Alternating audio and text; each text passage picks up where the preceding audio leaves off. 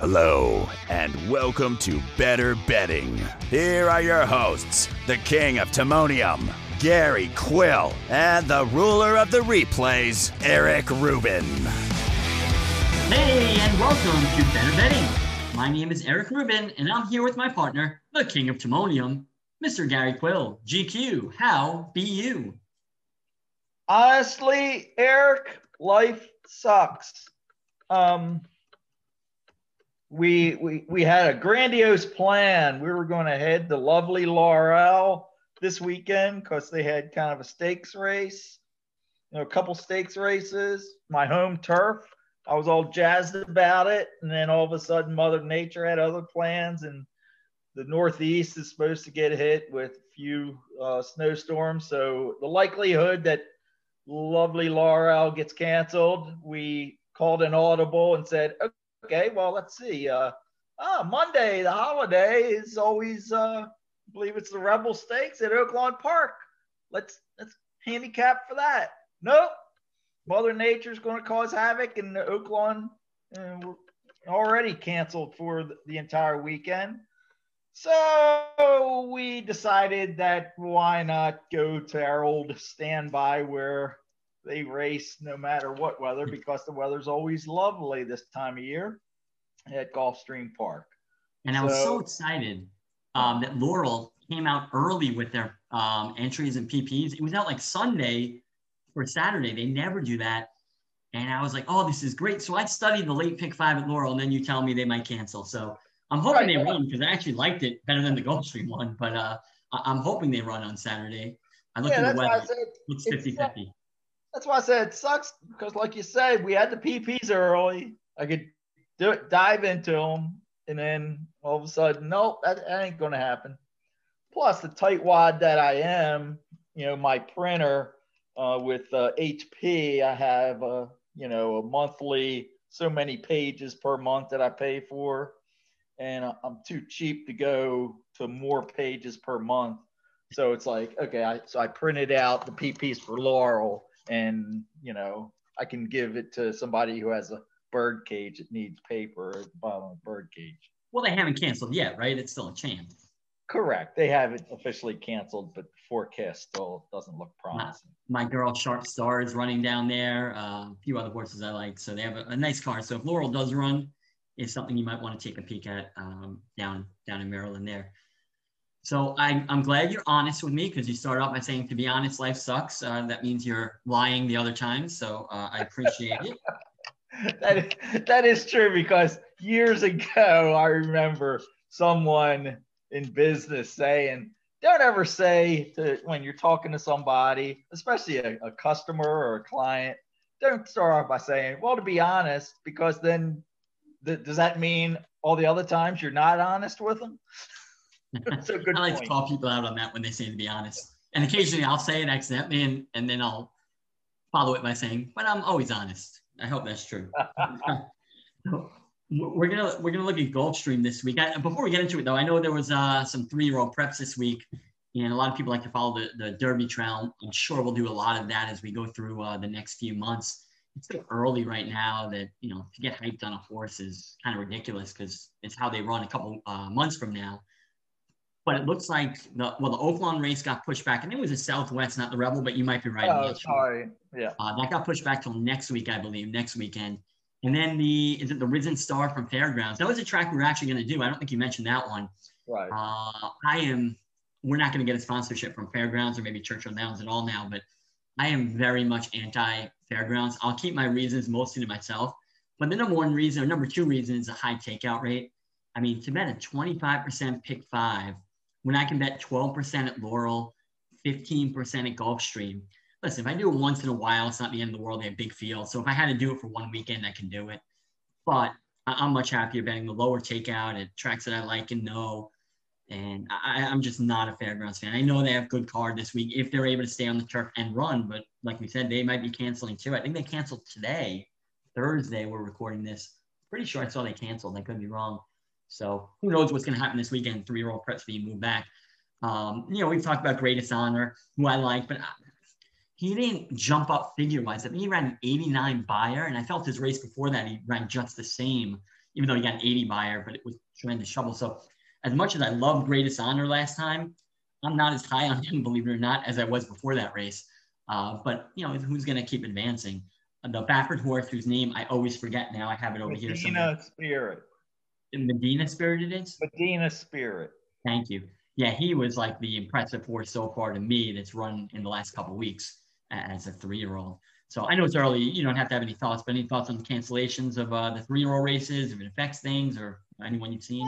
I don't think it's going to, used to be. And I'm sure, these trainers have their schedule, plotted out, and, maybe they'll have to call an audible, but, I don't see it. And, you had mentioned those two horses from a few weekends ago who looked impressive, just the opposite in the Sam Davis. Oh my gosh. Hide the Women and Children. If you watch the replay of that race, I wasn't impressed with anybody. I was so unimpressed. I even forget who the winner was. It was the Mott horse who was stretching out from 6 furlongs. Andy something maybe, I can't even remember the name. But that was the horse when I saw the morning line. It was 10-1 morning line, which you knew was kind of a joke. And I think he ended up going Rocket. I'm sorry. Somebody's Rocket or Candyman Rocket. That's what it is. Maybe Candyman Rocket. I could be making that up. Yes. Sounds good. All right, together we came up with a name. That's good. But yeah, the question was, would he stretch out? His speed figures were better than the rest. Known Agenda was in the race, who I knew could win and probably would be the favorite, but I didn't love. I don't think too many people here loved. And, Nova Rags, I'm a fan of the horse, but I don't know how great that horse is. And of course, the horse that I bet, who I singled, who I had a lot of money riding on at that point, was the one horse with Hector Diaz, Hidden something, I think, Hidden Stash, maybe? Yeah, Hidden Stash, yeah. Ooh. Now, it's hard to argue that he didn't get a good ride because he saved ground mid-pack and, made a late run, was moving late. So you can argue he had a really good trip. But he was up close and he moved back. The pace wasn't that fast. And then he just waited too long for his move. So to me, Hidden Stash is the only horse I really want out of that race. Going long, Candyman Rocket, okay, maybe, but, I wasn't that impressed, like you said. But I don't see any major players in that race, Derby going forward. But horses can jump up, so we'll see what happens. But I tend to agree with you. And then in the Suncoast, which is the Oaks prep the same day at Tampa, I like Gulf Coast a lot, and she scratched. She ended up running at Aqueduct on Sunday, and I want to say it was a grade 3. And she came in second in a 3-horse field, a distance second to Miss Brazil. However, in that race, I didn't necessarily like her. I didn't study the race, to be honest. So I don't know. See, I said to be honest. I'm being honest. But I didn't study that race at all. So I don't know much about it. But I'm sure Miss Brazil being 1 to 5 in the race was much better than the other horses that she would have had to deal with at Tampa. But she scratched an Ana Rafik scratch. They were the two favorites in that race. And the other horse I liked other than Gulf Coast was Curlin's something, and who I should know this stuff. Curlin's Catch. Yeah, very good. So Curlin's Catch ran a solid race. He won. I figured she would be the favorite, and she was, and she won about 9-5. I singled the horse in the end because of the scratches, but I also singled Hidden Stash. That's why I was pretty deep in the other races, so Hidden Stash killed me there. But anyway, I don't know how great Curlin's Catch is, but she was better than that field, I thought. Yeah, and I mean, there was a horse in the most recent Derby future poll that first time I think this has ever been happened in the history of the widely wagered upon Derby future polls was that one of the top 23 horses that you could wager on, the horse had yet to debut. Had never run. Bob Baffert's future Triple Crown winner, Bezos. Yep. I think he's still running. Yeah, that. I would love to hear from people who actually put money on that horse. And I think when the futures closed, the horse was 15 to 1. I was like, what? I've land east of Ocean City, Maryland. I want to sell these people. I don't understand how people can bet the futures anyway, unless you're taking the field. I don't understand because the best bet race in a race.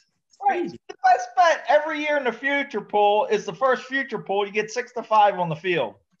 That's the only bet I would make. I wouldn't make it either, but that's the only bet I would make. That Bezos race, I actually bet the race, and I was very much against Bezos. A, his workouts were nothing special. I don't know what all the hype was about.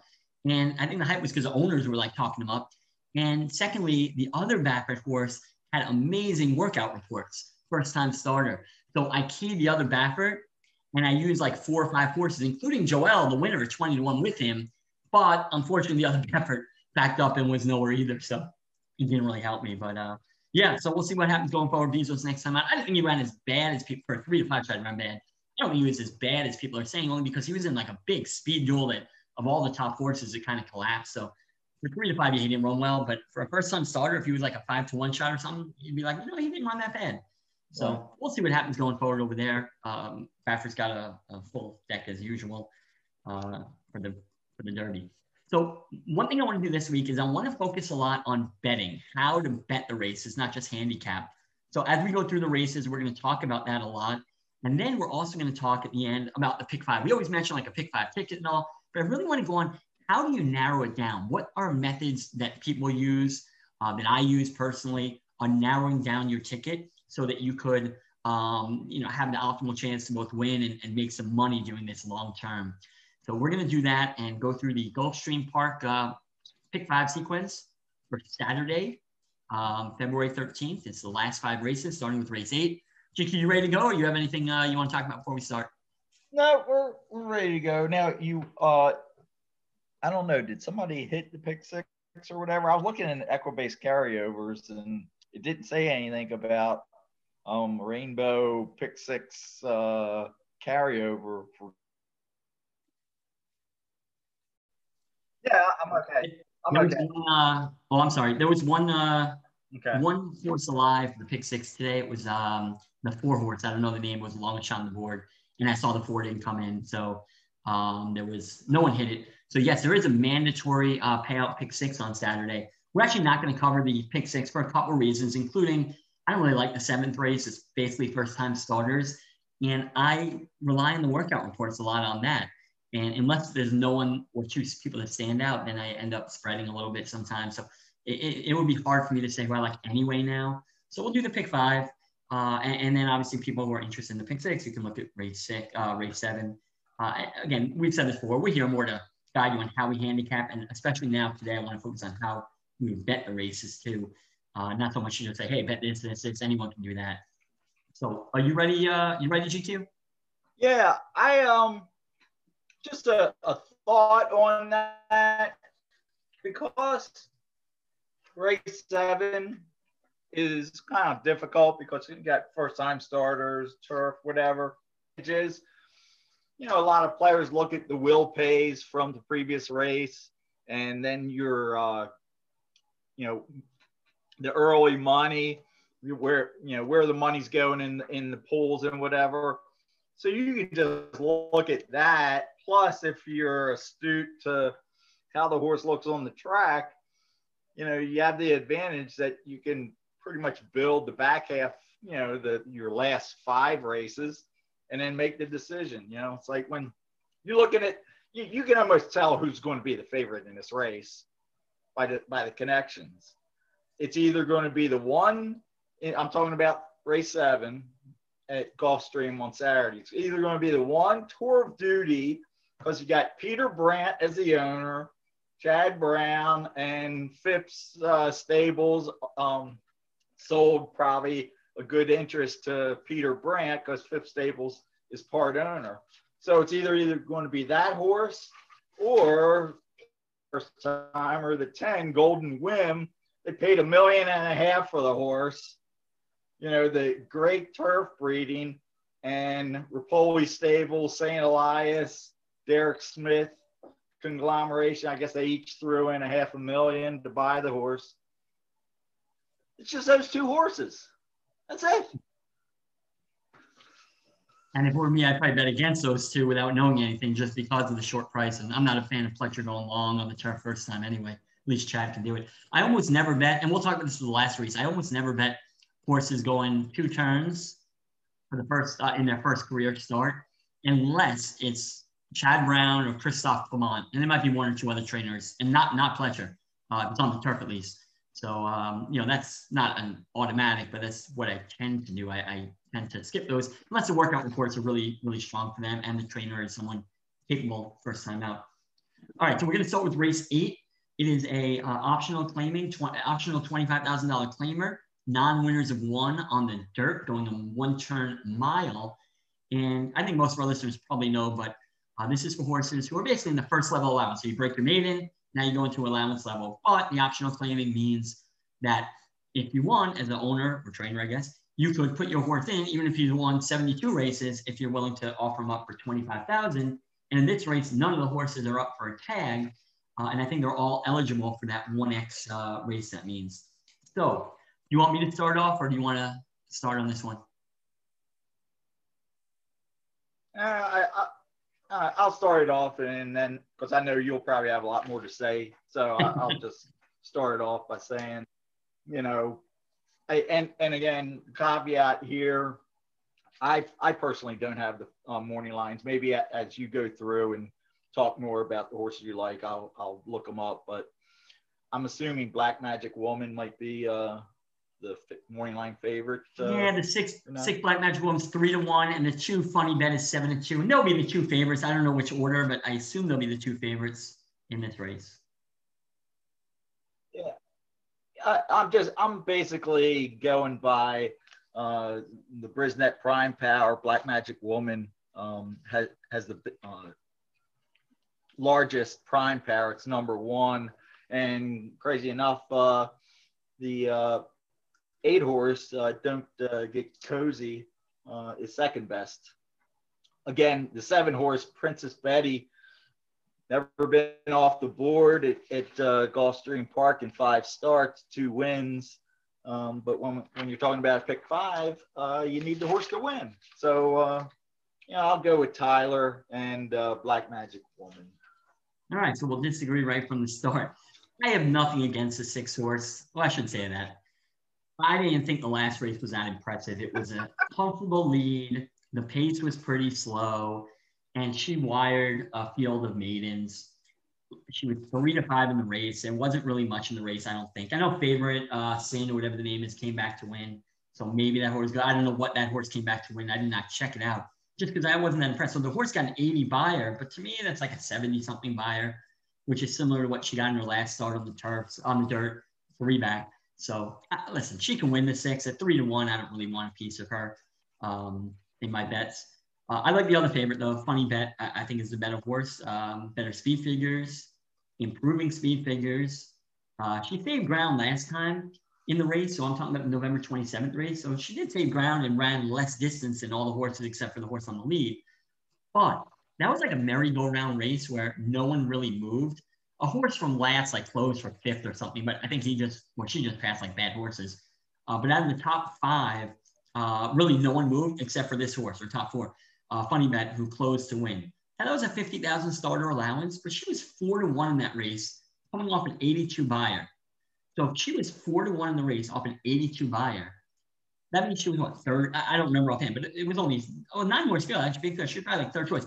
So an 82 buyer was like the 3rd best horse in the race. In this race, an 82 buyer is the best horse. So you might say, oh, it's a starter allowance, maybe not as good. To me, that was either the same or better race than this. She was running against older as a 3-year-old, so GQ will like that now that she's 4, so she could improve. So she would definitely be my top pick here, and I would think Funny Bet's going to win. The only issue for me is the layoff. I'm not a huge Romans fan. You know, he's fine. Obviously, he's a good trainer, I'm sure, but you know, he does well off the this kind of layoff, so I think Funny Bet's going to win. She has speed, but she doesn't need to be on the lead. And she probably won't because she doesn't have that much speed, but she'll be close enough to get a good trip. And the other horse that I like in here is the 7. You referenced her, Princess Betty. Now, yeah, she's in the money a lot, but she was running against state-bred, Florida-breds most of her life. Her last race was at this level, where she came in 2nd at this level. So if you look at the race, she was mostly like 2 wide and then went 3 wide late on the turn. And I think closers had a slight advantage in the race. I thought it was a pretty hot pace. The other racing form said like closer race, but it wasn't like that much of a closer race, but it edged to the close. So the fact that she made a little bit of a wide and early move, I think is a way to upgrade her. So I thought her 74 buyer last time was definitely better than that. I thought her race two back was pretty good too, because she was three wide in a three-way duel with a 3-to-1 and a 9-to-5. In fact, I really liked her two back race because the favorites that she dueled faded and she was three wide and won. It was against weaker. That's the only thing. But other than that, I thought she ran great. I thought she ran better last time. But anyway, so I like the 7 a significant amount here too. So I'm on the 2-7. I'm going to try and beat the 6 in this race. And those are the main two. I know the 8 Don't Get Cozy can win also. Race two back on an 83 buyer, although I didn't think it was that impressive. Mostly saved ground, had a good trip, a good pace to close into. You know, last race, almost a perfect trip. Had a weight last time.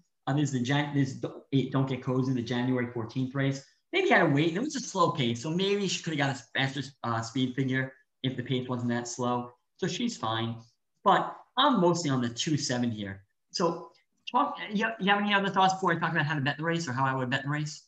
Yeah, if only Ricardo Santana was riding at Gulfstream Park and was on Black Magic Woman, would it be a lock of the century? You have any idea why I mentioned that? I don't even want to guess because I am thinking something that I shouldn't be thinking for you. There was a famous song, Black Magic Woman, by Santana. Oh, thank God that's why, because I thought it was another reason I was ready to edit the show. All right. I'm like, who am I doing the show with? All right, anyway, you saved yourself, so that was very good. So what am I going to do? Was that your tidbit to throw in, or is there that was my added? Like George Costanza, I'm out. Sir Colin wants you. Yeah. All right. So how would I bet the race? Well, I'm on the 2-7 here, and out of the other horses, I definitely think the 6 and the 8 have a shot, but I think they're going to be overbet. I think the 6 will either be the favorite or second choice for the 2, and I think the 8 will be the third choice. And I'm not in love with either one. They could win, but I'm okay betting against them. The only long shots that I see having a shot here are the 4 Whispering Pines. He broke through the gate, and I like how the replay showed the whole thing. He broke through the gate, and they had to put him back. He was reluctant. It took 2 minutes to get him back in the gate. So, yeah, he didn't put up a huge figure, but that's a major excuse to me. And he was checked back slightly early. Even though he saved ground, he had a swing out pretty wide, middle of the turn. So I think it's 66. It's a 4. Her 66 was much better. So two back, she got a 67. I thought that was like legit, no excuse, no nothing. That was what she got. Last race, her 66 was probably somewhere in the 70s. So she improved last time. So if she can improve one more, she's right there with my top 2 picks. So I think the 4 would be my third choice here. And then the 1, who knows? O'Malley, this is not the toughest field in the world. Could she run in the dirt? I don't know. But the connections have a lot of success. I believe they're the Frenzy Fire people now. So I can see the 1 if she takes the dirt doing something. I can also see her coming in last. So how would I bet the race? Well, I do think the 2 and 7 are significantly better. So for the most part, I would box the 2 and 7 in an exacta. And if I like one more than the other, I might not box them. I'm assuming the morning line is accurate with them. If the 2 was like 8 to 5, I'm not doing that most likely, especially if in the exactas, she's also a big favorite. So the odds play a big part of it, but I would do a 2-7 box. Then what I would do is I would do a 2-7 exacta or an exacta with the 2-7 over the 1-2-4-7. So basically, I'd add the 1 and the 4 in second place. Now, if you want to put them in first, also do a little box there in case, but I don't like to spread my money out too much. I'm more, just hammer one way and not spread too much, generally speaking, unless it's a huge field and I'm using all big prices, but I'm not using huge prices here except for the 1, maybe the 4. So I'm doing a 2-7 exacta box. I'm going to put the 2-7 over the 1-2-4-7 in some exactas, assuming the prices are what they say in the morning line. Triples. I would probably do a triple box, 1-2-7, and then a triple box, 2-4-7, just small, just so I have it. So I'm boxing the 2-7 with the 1, 2-7 with the 4, my 2 horses with the other 2. So you want to do like a 4-horse box for 50 cents if you're investing a decent amount. Not a terrible idea, maybe. Then I would go a little heavier with the 2-7 on top. So I bet a triple with the 2-7, my main 2, over the 1-2-4-7 over the 1-2-4-7. So I do my 2 horses over those 2 plus 2 long shots. I wouldn't do that if I was using like the 6 and the 8, because that's too many. In other words, I wouldn't do my 2 horses at like 3-to-1, 4-to-1 over those 2 plus adding 2 other favorites. That's just too many favorites to be spreading. But that's what I would do. And I would bet even more, 2-7 with 2-7 with 1-4 for third. So I try and key in on the 2-7. I like to key in on one horse, but I can't distinguish too much. I like the two a little better, but you're going to get a little better odds on the 7, and it kind of evens out. So that's kind of the way I do it. And if I bet supers also, I do the same thing. I put the 2 or 7 where they have to come in first. I go 1, 2, 4, 7 in second. So 1, 2, 4, 7 second. And then what I probably do is 1, 2, 4, 7 third, 1, 2, 4, 7 fourth. So and they have to come in by 4. That's basically 1, 2, 4, 7 box. That was silly to say it that way. But then I also add the 6, 8 for third or fourth. So I hope I'm not confusing people. 2, 7 with 1, 2, 4, 7 with 1, 2, 4, 7 with 6, 8. And then also slide the 6, 8 into the third spot as well. So I'll use the 6, 8 in the supers a little bit. I don't think the other two horses that I left out or whoever I left out 3 horses really have a shot. So my point is use your 2 key horses, use your 1 key horse. Try not to use them with favorites if they're already short prices. If they're long shots, that's fine. And try and include prices that you think have a shot with them and leave out some of the shorter price horses. Are you going to win a lot as far as often? No, you're going to lose a bunch of races because I'm leaving out the second and third favorite probably. But when you're right, it will pay a decent amount and it'll make up for a low win percentage. So those are some thoughts on betting the race there. Hopefully, like I said, it's not too confusing. We'll move on to race 9, I guess, unless you want to say something, GQ. I don't want to shortchange you on that. No, you're good, and you can start off race 9. All right, so race 9 here. This is a race where I like a horse. I'm thinking of singling, and we'll talk about the pick 5 at the end. And I'm going to go all the way to the outside, the 12 horse, who I think moves in a spot or two because there's a main track only scratching, so I think it'll be the 10 post. That's the 12 Omnia, 7-2 morning line. I think that's fairly accurate, the morning line on the 7-2. It might be 3-1, might be 4-1, right around that range. There's a horse who, 2 back, I thought ran terrific. She was running in a better race, I think. It was a first level allowance. This is $16,000 claim race, open claimers. But again, when you're not sure, that was a Tampa, the allowance, so who knows how it translates. But I like to look at the odds.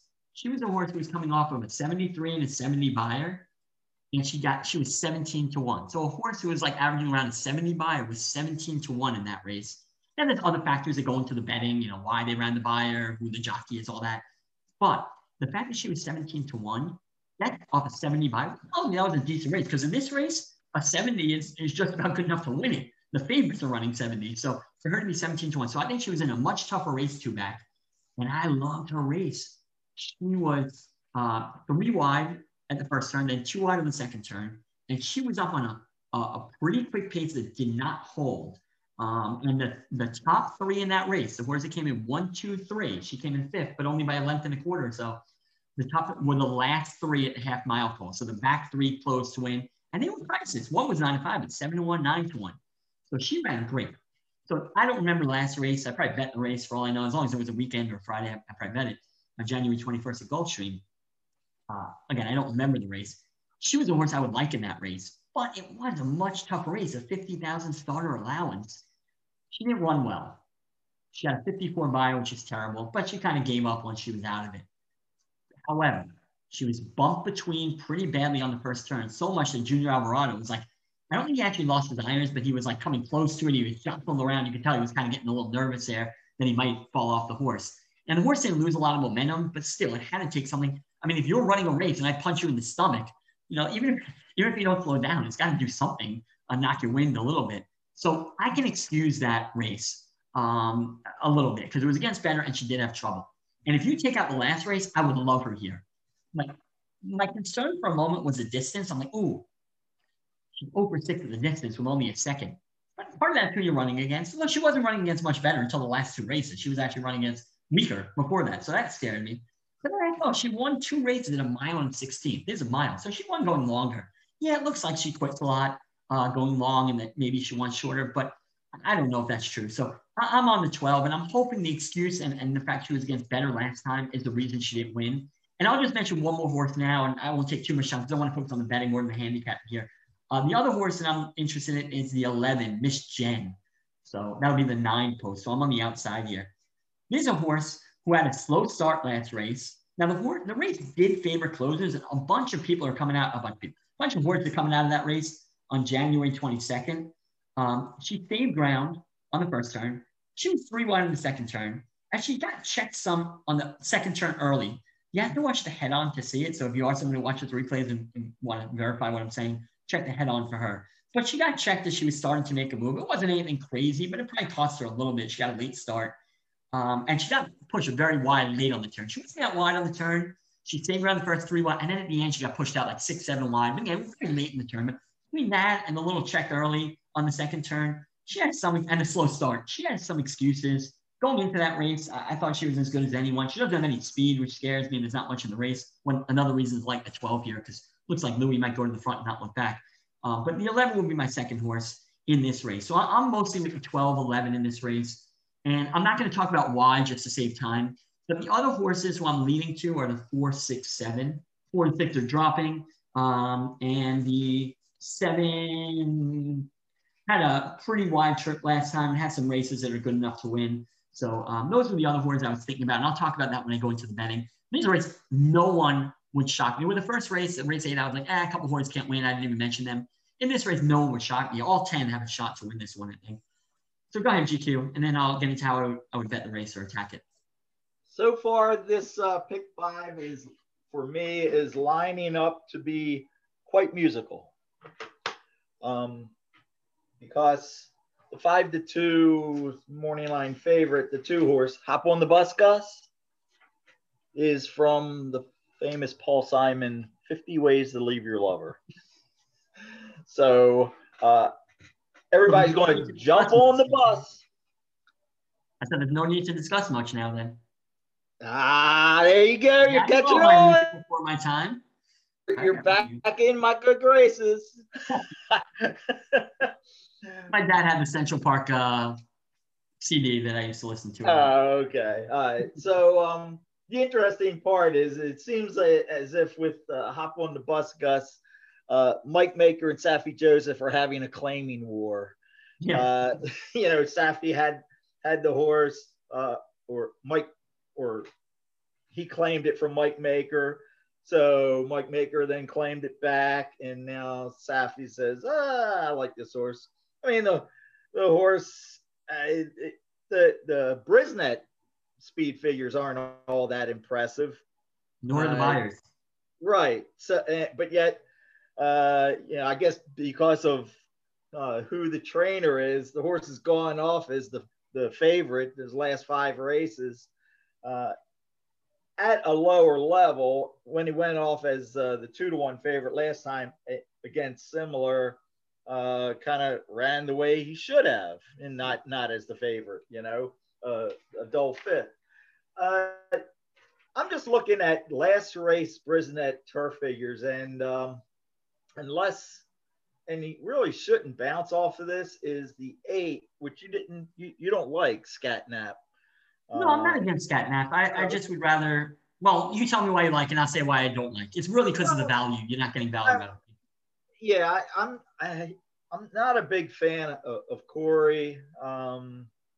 Interesting that Paco doesn't get the call here, but I guess after, you know, he won easy, but obviously didn't beat much because he went off as the 7-5 favorite. So, but I think the horse can come back because he has run, you know, it wasn't a career best.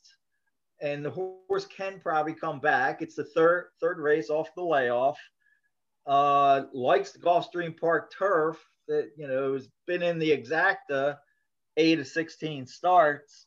And if I'm going to get 9-2, you know, I'd have to go there. So, I do agree with you, with what you said, Miss Jan. I kind of like a little bit.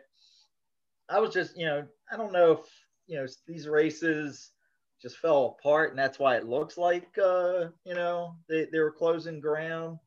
Yeah, I'm just going to go with the 8, Scat Nap.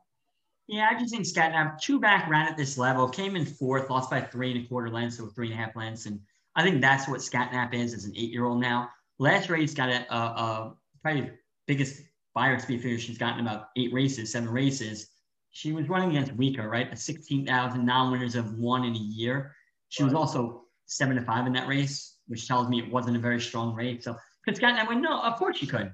I said anyone in this race could win, I don't want her at 9-2, 4-1, 5-1. You know, she was like 15-1, okay, 10-1, you know, maybe, but the horse is fine. And she won't be that hot. She'll be, you know, amongst the favorites, especially with the, I think, the biggest speed figure last out. So she'll be one of, if not the favorite. The two, I guess the two is going to get bet. And the two's fine, but she also had really good trips. And I'm not in love with the two at all. So I hope she goes off 5-2. And I hope Scat Nap's the second choice because I'll be in good shape. But I think the 12 will take money. All right, so as far as betting the race, what would I do? Well, a lot of, it's hard in advance because a lot of it depends on the odds, right? If the 12 is 7-2 or 4-1, I'm going to key on the 12. But let's say the 12 goes off like 2-1, 8-5. I don't think she will, but if she did, or if the 11, my other horse, who I don't like as much, but I like, if the 11 is like 15-20-1, regardless of the 12, I would choose the 11 to key, even though I like the 12 more. I don't like the 12 10 times or 5 times more, like the odds might be 5 times shorter. So it really will depend on the odds. But whatever it is, I'm going to key around both of those horses a little bit and pick one as like the main key. And what do I mean by that? Well, let's say it's the 12. I'll use the 12 in exactas with the other horses I like. I mentioned, and then their prices, the 4, 6, 7, 11, they're all either double digits or close to it. So I might even do an exacta box, 12 with 4, 6, 7, 11. Then I'll cut down a little bit. Since the 7 I like a little less, maybe I'll do 12 with the 4, 6, 11. And then, because the 11 is my main guy, other horse, I would do 12, 11 box a little more. And I put the 12 on top more with those horses too. So exacta boxes, 12 with the 4 long shots I like, and then 12 on top of them as well. And I bet more on the combinations I like. Like the 12, 11 might be, you know, if you're a small better, whatever, $2, $4, 12, 11, and only $1, 12, 7, something like that. I could do the same thing with the 11, though, based on the value. In the triples, I would probably key the, again, if I'm keying the 12, I'd do the same thing in these as I did in the exactas. I put the 12 on top of the 4, 6, 7, 11, and I might move the 12 to the second spot. I'd probably put less in the second spot. So maybe I have $1 or $2, 12 on top of the 4, 6, 7 in the triples. And maybe if I do $2 on top, maybe $1 in the second spot or 50 cents in the second spot, you're not a big better. And then what I would do is, and I could do the same in the supers too. I then match up the 12 and 11. So basically, I do triples and supers where the 11 and 12 have to be in there. More so when they come in first or second, those horses. But I would have, so if it came in like 4, 6, 7, out of the 3 horses. So if it came in, I don't know, 4, 12, 11, I got it. 6, 12, 11, I got it. 11, 7, 12, I have it. So as long as the 11 and 12 are in the top 3, then, and the 4, 6, 7 fill out the try or the super, I will have it. So I like linking up 2 horses, especially when one's a price. And that's what I'm going to do this race. And like I said in the first race, yeah, the Irad horse can beat me in the first race, the Pletcher in race 8. In this race, sure. Can Tyler beat me on the 2? Sure. Can your Scat Nap beat me? Sure. But if I'm right once on the day, I'm going to make money. And sometimes I just hope to hit one bet a day, and I make money when I do that. So that's what I'm going to do here in the betting scenario. And don't be afraid to just toss chalk, even if you think they're decent. If they're not a value or you think the long shots are not that much weaker, just use the prices. So the only really shorter price I'm using is the 12 here. All right, any final thoughts before we move on? No, let's move on to number 10. All right, we go on to race 10.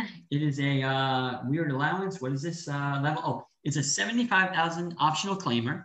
Again, I don't know if any of these horses are up for a claim, so you can put your checkbook away, GQ. I know you were angling. Oh, no, the 9, Argentello. If you want to claim Argentello for 75, you can, from Connor Murphy, the 9 horse. But anyway, and it's a non-winners of 3 other than. So basically, it's like an allowance 3X, if you know what that is.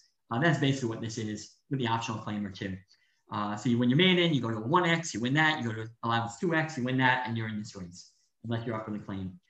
So in this race, do you want me to kick off or do you want to kick off? Yeah, I was just wondering, you know, was this race written for the Chad Brown horse instructor? It's possible. I don't know if they had the race anywhere and they made it for him, but it definitely could be.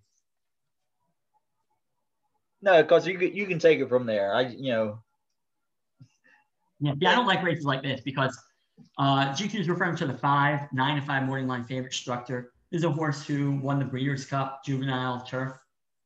Santa Anita. The only problem is he didn't do it, 2-3 months ago. He did it 15 months ago, 2019. The horse is 3-for-3, broke the maiden at Saratoga.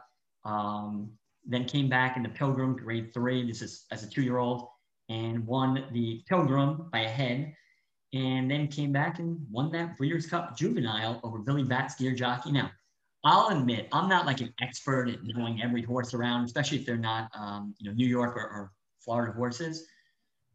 Were any of those horses that good? I mean, Eternal Summon came back to win, but were any of those horses, no, I'm sorry, out there, I might be way wrong, and there might be really good horses.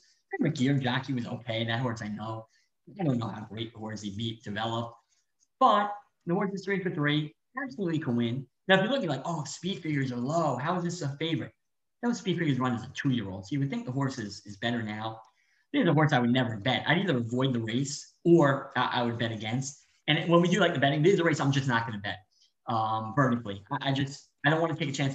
The only way I bet it is if Structure's like 3 to 5, and I'm like, you know what? I'm just going to take a stab against him. That I might do.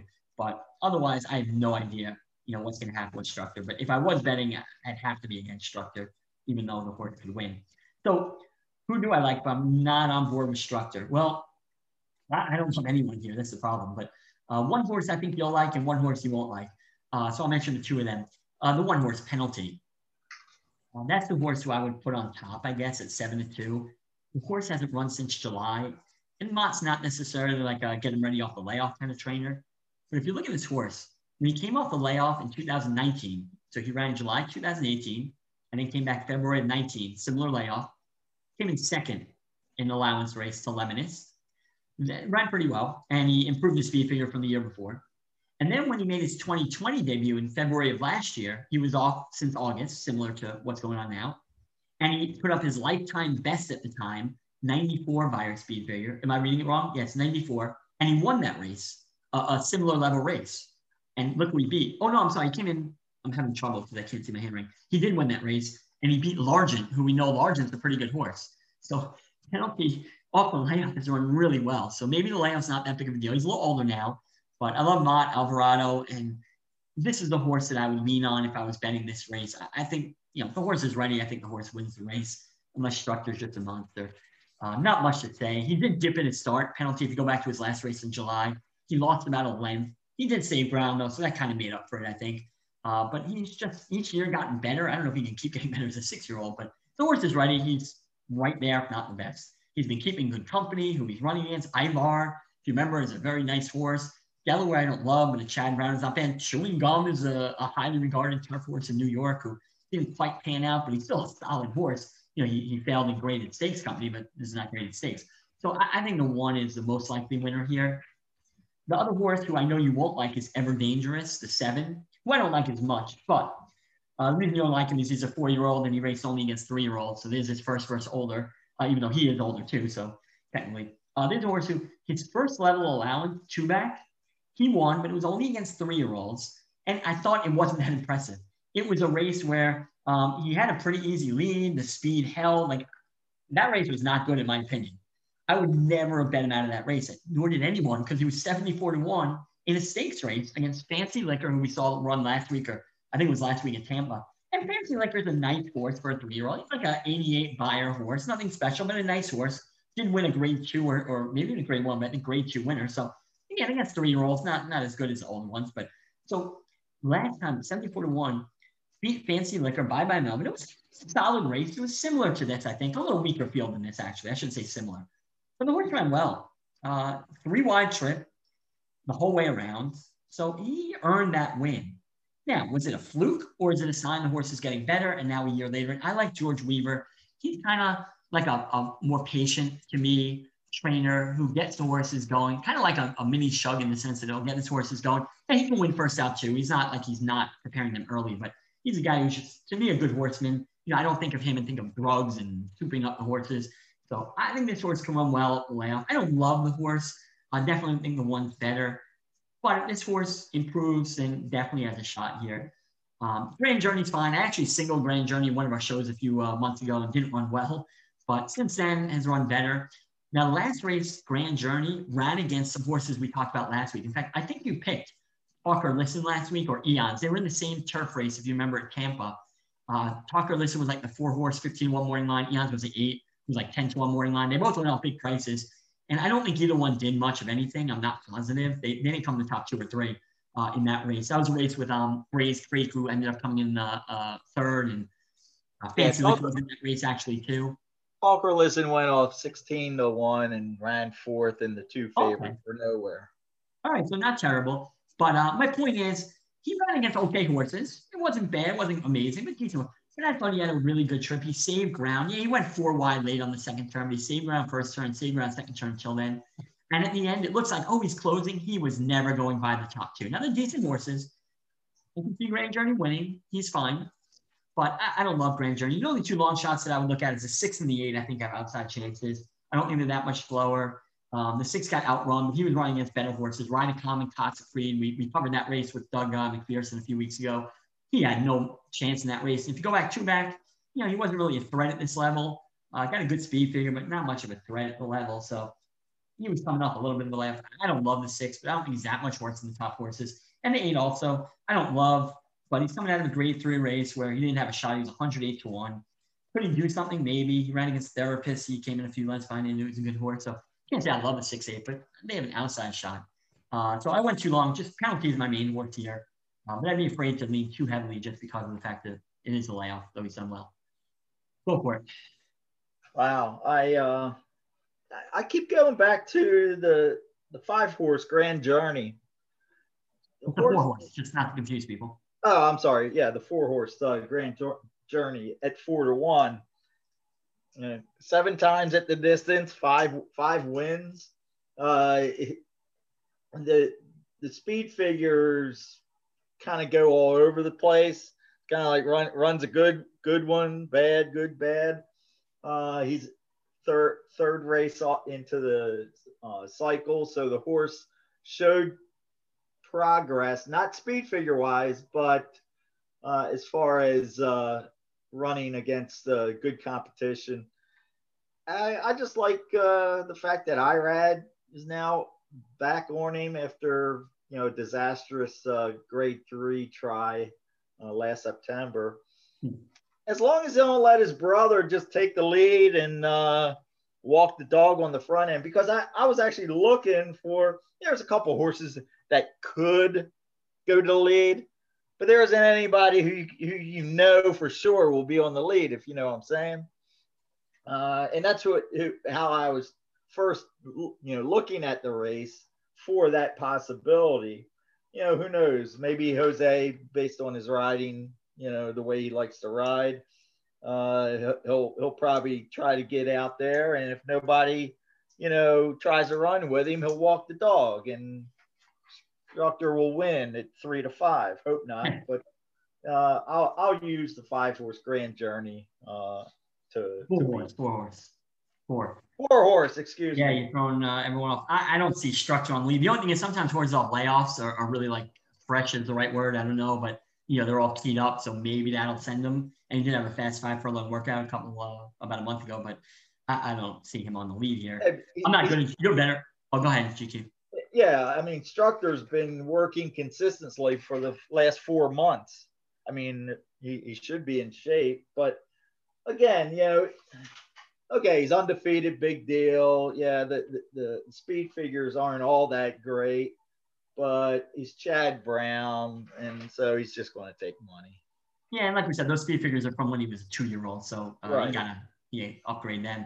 Yeah, listen, the 5 is very likely to win. I just don't want to bet him at a short price, and I'm afraid to bet against him too, to be honest, at a short price. There, I said be honest again. I guess I wasn't mean before. So yeah, this race, how would I bet it? Well, I probably wouldn't bet it unless I got good odds, but I don't think I'm getting good odds because I don't think penalty. I think penalty would be the second choice. I think Structure will be about even money, and I think penalty about be about 2-1, 5-2. I could be wrong. And then Grand Journey will be a little behind that, along with maybe the 9 horse at like 5-1. Because of the big speed figures, and the 7 will be about 5-6-1. So I don't know. If I did bet it, I'd have to get a good odds on penalty. And then I'd have to link up penalty with some prices. I'd have to bet against Structure. And my prices are the 6 and the 8, and I don't feel that confident about them. I don't need to be that confident in those prices because they'll be 20-1 or more each one.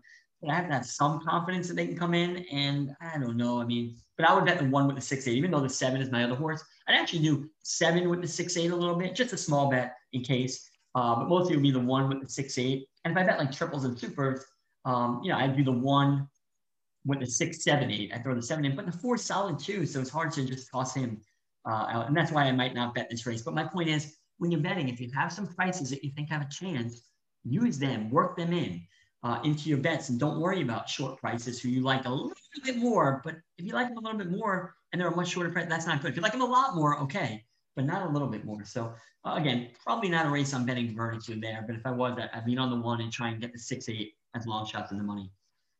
Moving on to race 11, the Gulfstream Park Sprint, a grade 3 event.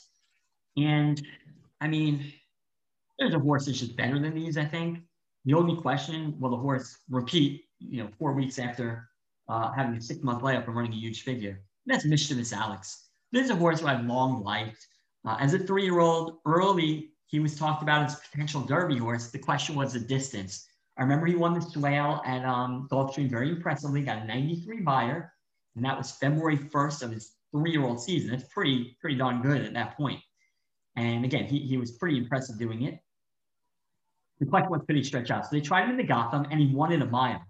Now, it wasn't really the toughest prep race to Gotham, but he won. All right, what's going to happen now? The owners, I remember at the time, and the connections decided, hey, we're not going to stretch him out any further. It doesn't look like he's going to go the Derby distance. So they shortened him up. They put him in the Woody Stevens, where he ran 4th in a pretty solid race at that time. Then Alan Jerkins, a 7-furlong race, grade 1, where he ended up not doing too well. They gave him time off. Now, he was a service horse. So when he came back last time, if I don't remember the race, to be honest, I'm not sure. I said again. But I wouldn't have bet him last time. A, the layoff. B, the short price. And C, he was coming off the service juice. So who the hell knows how he's going to run. Service. What's that? Oh, wrong service. Thank you. I think you told me that last time, too, on another horse. So I apologize. I'm glad you said that because I just circled service, and my circle goes right through the John part I see now. So thank you. Well, that makes me feel better about the horse here. I was going to say he went off of the service juice, but he's still with a trainer who does magically well with Sappy Joseph. The only question is, a horse who took 6 months off for whatever reason, new trainer, put up a huge speed figure, lifetime best. Now he's had 4 weeks or 5 weeks off. So it's not like he's coming right back. It's like 5 weeks, I think. So he's had some rest. But when you need 6 months to run a 103, can he do it in 5 weeks? If he runs anywhere close to his last race, he's going to win this one. He had a good trip, but I mean, he was dominant in the race. And I just thought he was one of the best 3-year-olds last year. If you don't factor in the distance, obviously, you know, going 2 turns or long, he wasn't one of the best, but, you know, 6 furlongs, 7 furlongs, he was as good as anyone. Looks like he improved as a 4-year-old now. So he's always going to win. You're not getting 6 to 5, you're getting 2 to 5 or 3 to 5, maybe, you know, 4 to 5, if you're lucky, but it's probably 2, 3 to 5 on the race. I don't love anyone else. Cajun Brother would be my next choice, the 4, only because I think he's improving. 2 back, I didn't love his race, an optional claim, an allowance race. He saved ground, the rail opened up, was like the parting of the Red Sea, and he just came right through and won that race. So his 83 buyer 2-back was not that impressive, so I don't think he really improved, but his last race was much better. He was 2 to 3 wide, and he was fairly close to a pretty solid pace and still was able to hang on at 14 to 1. So I thought he improved a lot last race. Now, could he improve again? He would need to, and he need Mischievous Alex to balance or not show up a little bit. But Cajun Brother would be my next horse. And then I think the 3 and the 2 have a little chance. But if Chivalry is the second choice, I don't know if he will be. I'm okay going against. I mean, Chivalry might still be improving. These are horses I never like because his good races are always up on slow paces. Like the Florida Derby. I mean, if you were running and you were on the lead that day with that pace, you would have held on. So I thought that was such a dressed up race. I didn't like it at all. He actually ran better after the Florida Derby in that allowance race when he ran against Sole Volante and Jesus' team, my boy, because he was in a big speed duel with another being toned horse who faded to the back, who I can't remember. Then he went in some tough races, Bluegrass, Travers, too far for him. You can toss those races. Then they shortened him up, and he wins 2 back. It was a Florida bred stakes race. And Tampa, I don't know how tough the field really was. I like Jackson, but he's not like, you know, these horses are Mischievous Alex. And then last race, I mean, he was in a duel with a long shot, but it really wasn't that fast. I wasn't that impressed. So you can argue he's an improving horse, but I don't need Chivalry. So I'm on the 5, Mission with Alex, no secret there.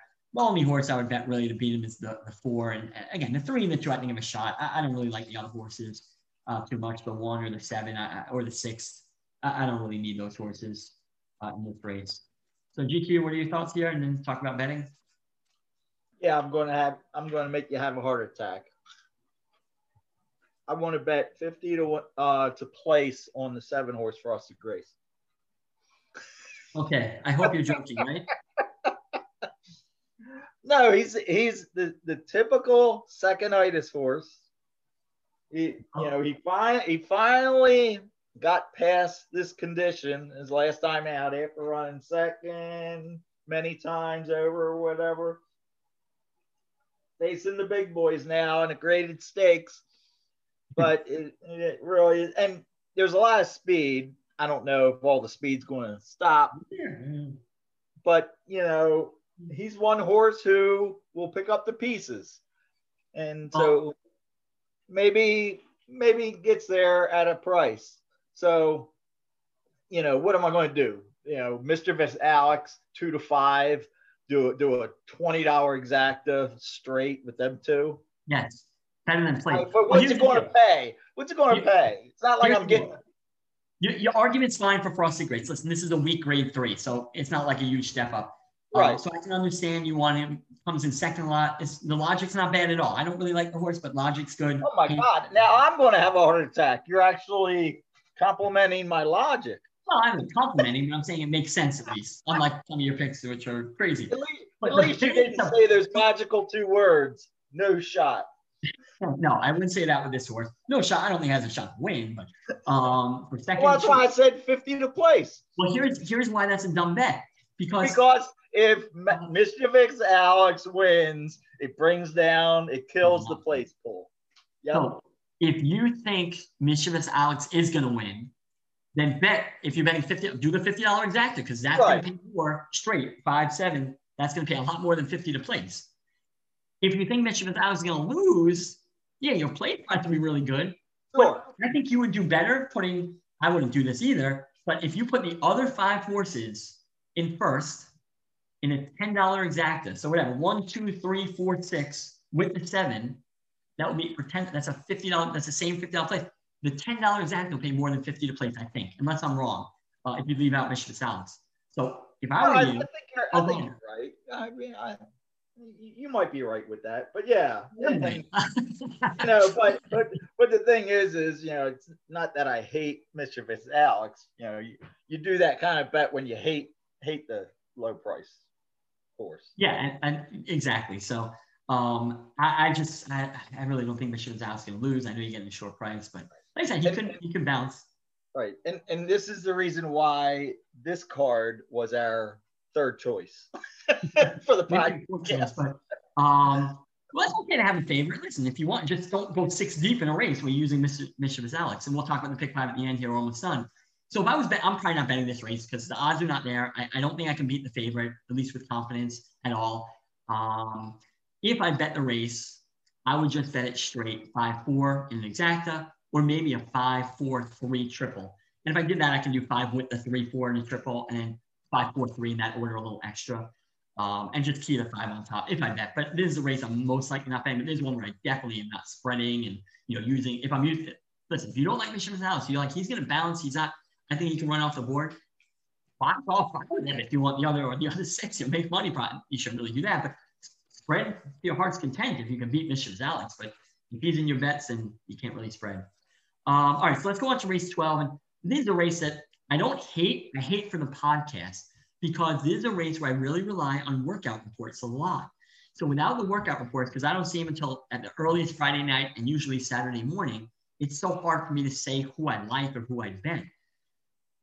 So having said that, I have some early thoughts and then the workout reports will steer me in a direction. And the advantage of the workout reports to me is I can really cut out some horses that are training poorly.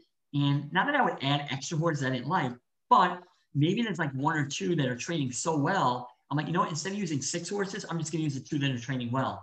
And you actually end up saving money with the workout reports, even if they I get them for free, but if they cost you money, you might end up saving money if you trust them. And generally, they've been pretty good. I mean, you know, sometimes they leave out a horse and the horse runs well, but, you know, generally speaking, they've been good. Last week at Santa Anita, you know, they love that Baffert horse, not Bezos, but the other one. And it didn't work out, but, you know, that's not going to be perfect. But there was a race at Gulfstream 2 weeks ago where Joel was on a 10 horse and Kelly Green had a 12, and they had great workout reports. And everyone's going 5, 6, 7 deep in a 12 horse field of first time starters.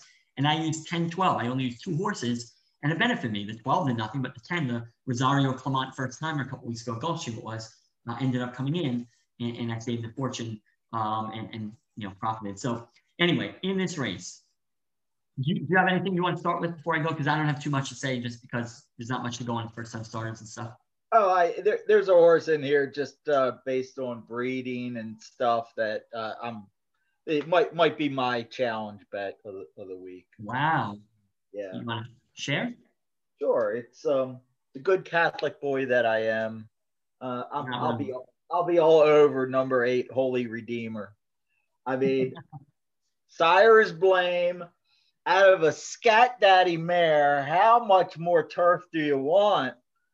And the horse has never been on the turf. Plus, gets my second time blinkers. And Eddie Plisa just took this horse over. Eddie Plisa wins at a 17% clip with his turf starters, better than his overall percentage, and 14% first time on the grass. I mean, and you got Paco on him, stays on him.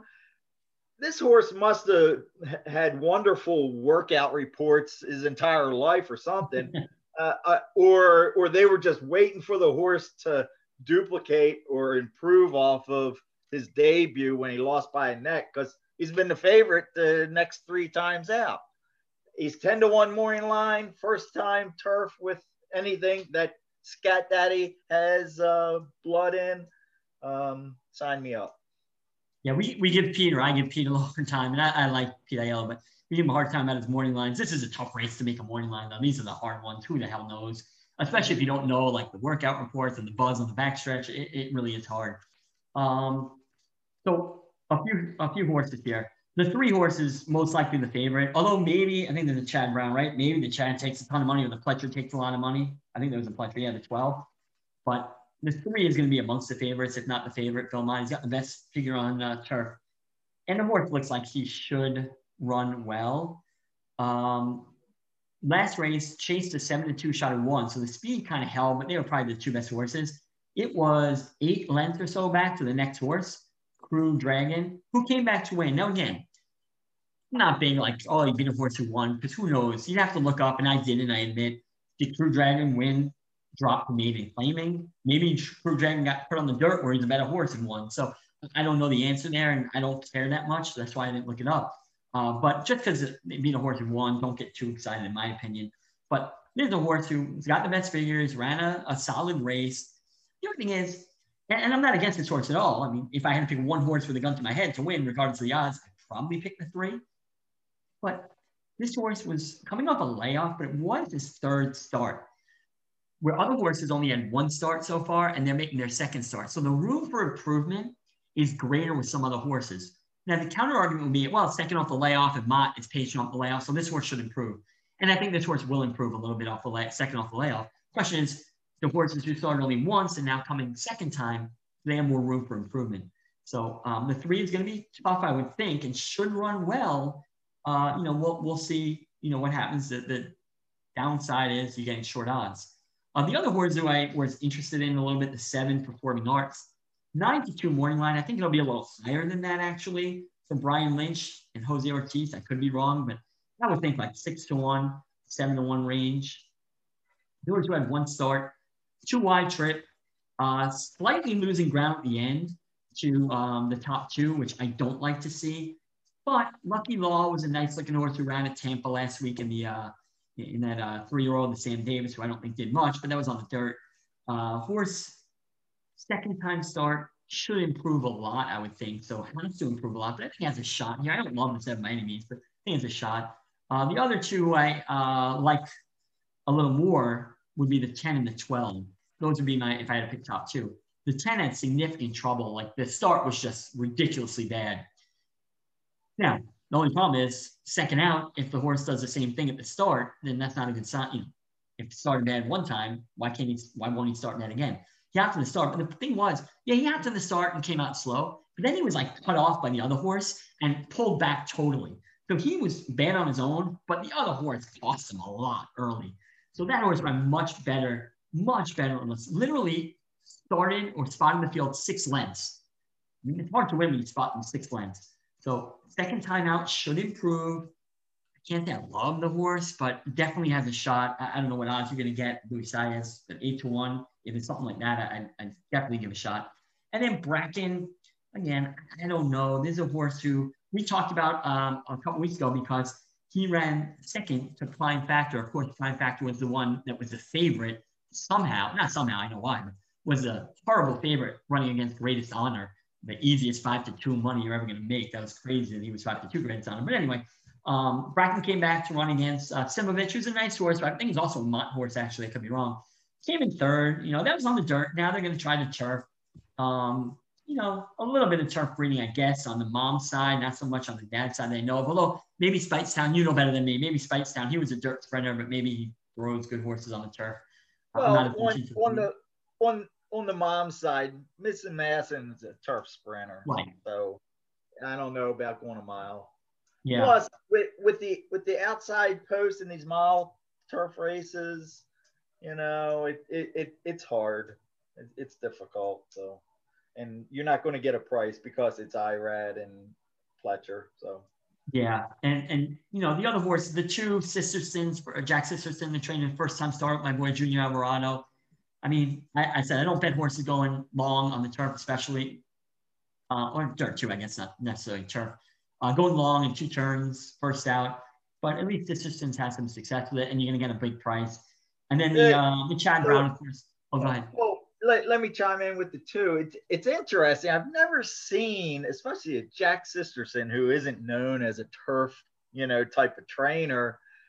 I guess the workouts early on, like in May and June, and maybe the horse had some issues and then started back up in November. Everything was on the dirt.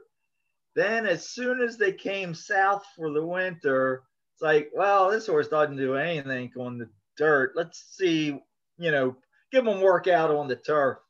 And first 2 workouts on the turf were pretty impressive. So they just stuck that way. So, and, you know, Jack's 0 for 12 and over the last 3 years with turf debuters. So the 10-1 reflects that. But it's just kind of interesting looking at the workouts, you know, that the horse went from dirt, then exclusively turf once they came south. You know, yeah, there's, you know, it's out of an Irish bred sire, but still, I guess you could argue that it was bred to run on the turf. I wish I had time to look up the dam to see how she did. If she was successful on the turf or not. Yeah, I mean, the dad won, 6-7 Group 1 races in Europe and was one of the best horses in the world, so on turf. So, right. You know, definitely, I would say on the dad's side, at least turf. So maybe, so, and then, of course, the Chad Brown, the 6 will take money, $750,000 purchase. They start on the dirt. But devil's advocate, here's the thing. Like you said, you know, automatically when you look, you know, again, Peter Brandt and Michael Tabor, you know, everybody, you know, they just spend, you know, ridiculous money on horses, $750,000 purchase. But what was with that debut? Okay, when was the last time a Chad Brown horse that was $250,000 went off at 8-1? There's a red flag right there that says the horse wasn't worth crap. And if the horse is really a turf horse, well, then why did they debut him, you know, on dirt? So I have a big question mark, and I wouldn't be on this horse. Yeah, as it would be one of my main picks, especially if you're getting a short price for the reasons you said. And then you mentioned the 8 and the 9 at 30-1. Why not? You know, without looking at workout reports, second time starter can improve a lot. So who knows, nothing clever there. So before the workout reports, I'm really wide here, but I'm hoping with the workout reports, I can really shorten that race. But for betting purposes, it is not a race I'm betting at all, unless I see something in the works and changes my mind. So I would not bet that race. I'm not just throwing money away, in a race just to get the action. Some people want it if you do. If I wanted that, I would just bet very little on the race. I'll bet a few bucks on the race, but I'm hoping Laurel's running so I could get some action there as well. All right, so that was all five races. So I want to talk about the pick five here. We talk about like tickets and stuff, but I want to talk about breaking it down. So going through the races, here's like a step-by-step process that I go through, right? So I'm writing, and I know some like Tommy Massis came on and he disagreed with me a lot on this because he doesn't like, writing down who you think can win. He's like, nope, just pick the one or two horses in the race and that you think can win and move on. So I'm going through the races. So in race 8, I'm not going to list the horses. You can go back and listen. At some point I'll listen, but I basically have 6 horses in that race who I think have a shot at winning. So race 8, 6. In race 9, the second leg, I think all 10 have a shot at winning, 10 horses. In the third leg, race 10, I think 6 horses have a shot at winning. In race 11, the fourth leg, that's the Mischievous Alex. I think Mischievous Alex is going to win, but there are 3 other horses that intrigue me a little bit. So for starting purposes, I'm going to write down all 4. So 4 there. And then the last race, I wrote down 8 horses out of the 12. Again, it's more important about how we're breaking this down than who the words are right now. So that's 6 by 10 by 6 by 4 by 8. Comes out to $5,760. If you gave me $5,760 to bet, I'm pretty confident I would hit this bet. However, you've got to be a moron to bet $5,760 unless it was like 20 horse fields and, I don't know. That's crazy. So there's no way I'm obviously betting that. So most players are, maybe they're not that high, but you're writing down who you think has a shot here, and then you're going from there. So that's what it came out to. So I'm like, all right, now I got to break it down. So how do I break it down? Well, one thing, and I know ITP talked to us about this. I think he did. I have spoken to him about it. I think it was on the air. But nibbling away is not the best way to go. So in other words, cut 2 from one leg, cut 2 from another, cut 3 from this leg. Nibbling it down just mathematically is not good. Because if you have, let's say, 6 in one race and 10 in the other, right? So 6 times 10 is $60. Well, 50 cents, so $30, right? So if you use 6 in one, 10 in the other, 6 times 10 is 60, 50-cent bet, so it's $30. Now, if you nibble away, let's say I cut the 4 to 6 and the 10 to 7. Now, I'm at the 6 I'm cutting to 4, so that's 4 times the 10 I cut to 7 times 7. That's $28, and it's a 50-cent bet, so you cut it in half, so that's 14. Instead of going 4 by 7 and cutting some horses from both races, why not just cut from one race? If I go 6 down to 2, let's say 6 down to 3, I cut in half. Now I'm 3 by 10. 3 by 10 is 30. If I cut a few from each and I'm 4 by 7, it's 20. It's almost the same exact thing. So nibbling down each race is probably not a good bet. The only way I would recommend that is if you're nibbling out the favorites. If you're like, I'm just going to take out all the short prices here, then I can understand it. Because if you're that deep, why take the short prices? So that's not a thing I would do. So I want to eliminate a lot. I want to cut a race with like 4 or 5 horses down to 1 or 2. I want to cut a race where I have 8 or 9, maybe down to 2, because that would drastically cut my bet. So I look around at the races and a few things. So the first thing I came to was, all right, I usually like to single a horse. Sometimes they stand out. Everything good? You're giving me a sign there. I don't know. No, you're good. You're good. I'm going too long here. I was going to distract you. Don't tell me the audience. I still distracted you, so I sorry, I should have just did what I was. No. That's okay. It's all right. I told him I'm DVRing the Islander game. I don't know if that's what you're showing me on your phone, but hopefully you're not showing me the score. You are. That means they're probably losing because you're rubbing it in, but I'm glad I didn't see it. So by the time this comes out, we'll know what happened. Anyway, Penguins are terrible, by the way. They're the worst team. So the Islanders are playing like crap too, so I'm not too confident, but Penguins are terrible. All right, anyway, so let's get back to it. So I usually like singling horse, but in a lot of weeks you'll hear me, I love this horse, I love this horse. They don't always win, but I'll find a horse. This time, the only horse I see like probably wins is Mischievous Alex, but he's like 3 to 5 or something, so I don't know what to do there. I'll get back to that race. So in the second leg, race 9, I like the 12. I just think he's the best horse. He might be the lone speed with Luis Saez. So I was kind of deep there because I thought anyone had a chance. So if I cut 10 and single that one, I just cut my bet by 10. So now I went from $57.60 down to $576 with one cut. Now, I'm taking a stand. ICP calls it a hurdle. I created one hurdle. But right now, with that $576 ticket, I really feel like I'm hitting all four legs. It's almost impossible for me to lose the other four. I just got to hit that one leg. But still, looking, that's when you look at the prices. 576 is out of my league. I'm not betting that unless I feel it's going to pay 100,000. I'm confident. But I don't think I've ever been a pick five, you know, as my Freddie ticket that big. So I'm like, all right, where else can I cut? Well, I listed four horses in the Mischievous Alex race, and I don't think he's losing. So I would love to kick him out, but I can't. I just don't think he's losing. And while I don't want to take a short price, if he's going to win, you got to go with him. So you can't take a 3-to-5 shot or whatever it might be and spread in the race. So what I'm going to do there, I'm not going to single, which is probably the smart thing if I'm betting him. I'm going to throw in the second horse in case he bounces, something happens. And I'm going to use the four horse in that race too, who I thought was pretty decent. I think Cajun something was the name. I put that quickly. Cajun Brother. So I'm cutting that race from four who I thought have a chance to 2, 3, 4, 5. And I'm just going 4, 5. And again, might not be the best advice because you should probably single the 5 or get rid of the 5 and use the 2, 3, 4. But I'm going to use the 4, 5 there. That goes from 4 to 2. So now my bet is down to 288. 6 in the first leg, 1 in the second, then by 6, by 2 now in the Michigan Sounds race, by 8 in the last. So I'm at 288, which is more than I want to spend. This is where you're looking at prices too. You're like, all right, what can this thing pay? My 6 horses in the first leg, I actually have prices a little bit there. I got to look back who it is. But I'm leaving, well, actually, that's not true. I have prices, but I have the favorites too with the 6 horses. So I have the 3 top choices in my 6.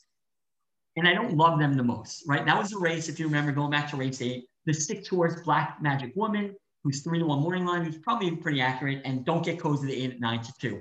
And I don't love those horses. I think they have a decent shot, but I don't love, and they're short prices. Now, if they were long shots, I'll keep them in. But at short price, I'm okay getting rid of them. And again, I'm looking to make one more cut if I can.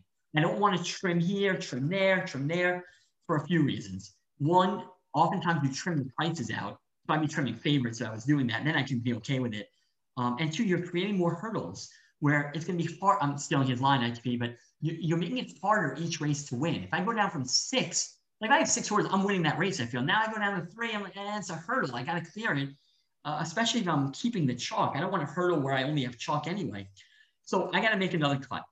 So I'm going to go in race 8. Instead of using 6 horses where I think I have a shot, which were the 1, 2, 4, 6, 7, 8, where there's a lot of chalk in there, some prices, I'm going to cut that to my top 2, who I think are a step above the others. And that's the 2 Funny Bet and the 7 Princess Betty.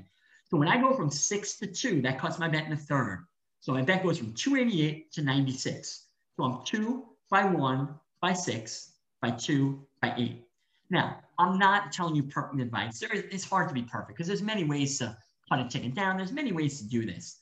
But I'm okay with that $96 ticket because sure, if the shortest price I have in each race wins, it's not going to pay a ton, but it's not going to pay a decent amount. I don't think it physically can pay under $600, even with Mischievous Alex, because I am leaving out favorites. So I'm okay with that. If I had like a favorite, the heavy favorite each race, no. But I'm okay with that because I'm basically getting 4-to-1, 3-to-1s in the first race. Nothing special, but not like heavy chalk.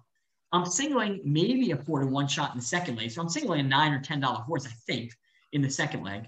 The third leg I know is bad, but sometimes there's one leg where you're like, you know what, I'm just swallowing some chalk. And maybe that's not good advice either. I don't want to give you guys bad advice out there, but I'm okay with that. That's the structure race. Should I leave them out? It probably makes sense to leave them out, but to go from 5 to 6 and throw them in, when I'm singling a $10 horse and you know another race I'm using $9 and $10 horses, I'm okay using structure in that case because the horse has a very good shot if he's ready, and with Chad and all the workouts probably is.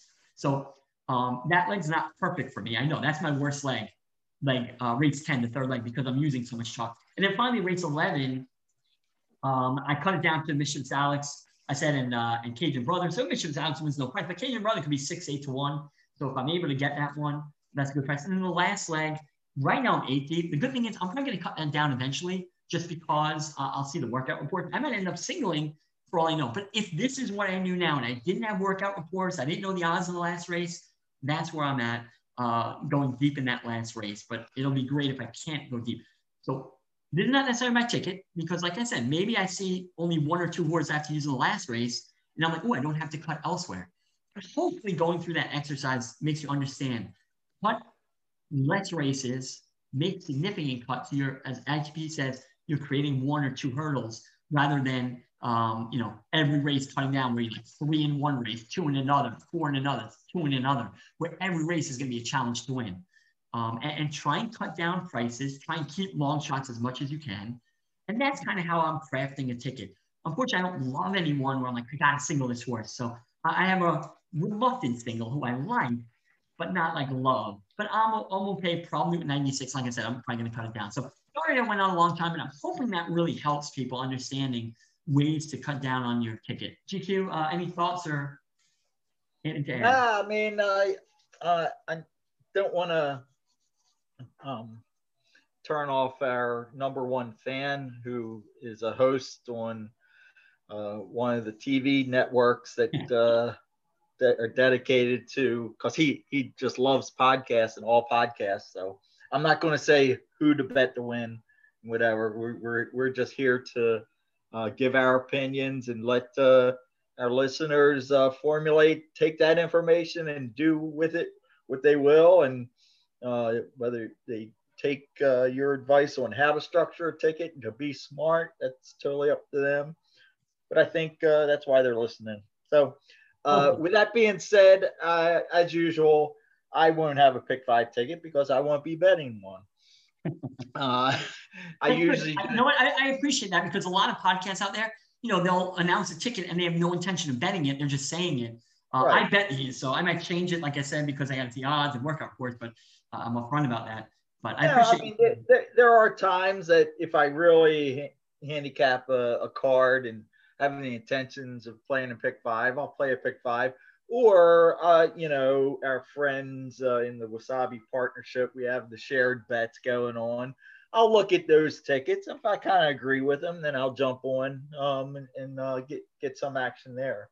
But so, yeah, the only thing I have to offer is our challenge. So I stuck my neck out in the last race saying that Holy Redeemer, the 8 horse in race 12 at Gulfstream Park, first time on the turf, second time blinkers.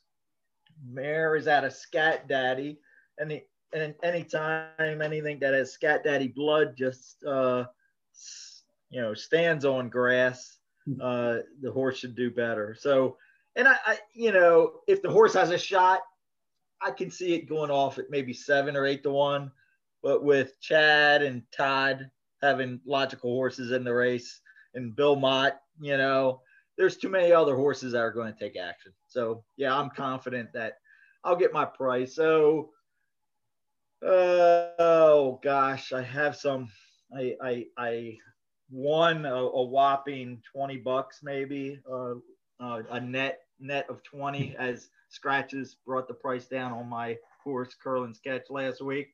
So I'll just give it right back this week by doing a $20 win ticket in race 12 on the 8.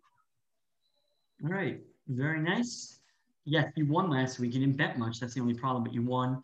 And the scratches, like you said, killed you. But Curlin's Catch, we both kind of liked, but you were smart enough to bet. That brought you from down 89 to down 69. You netted, as you said, I think $20 on the race.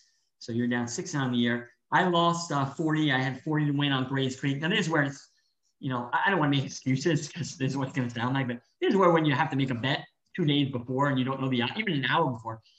I'm not betting Gray's Creek at 3 to 1 or 2 to 1, whatever he was. I knew he was going to be fairly short.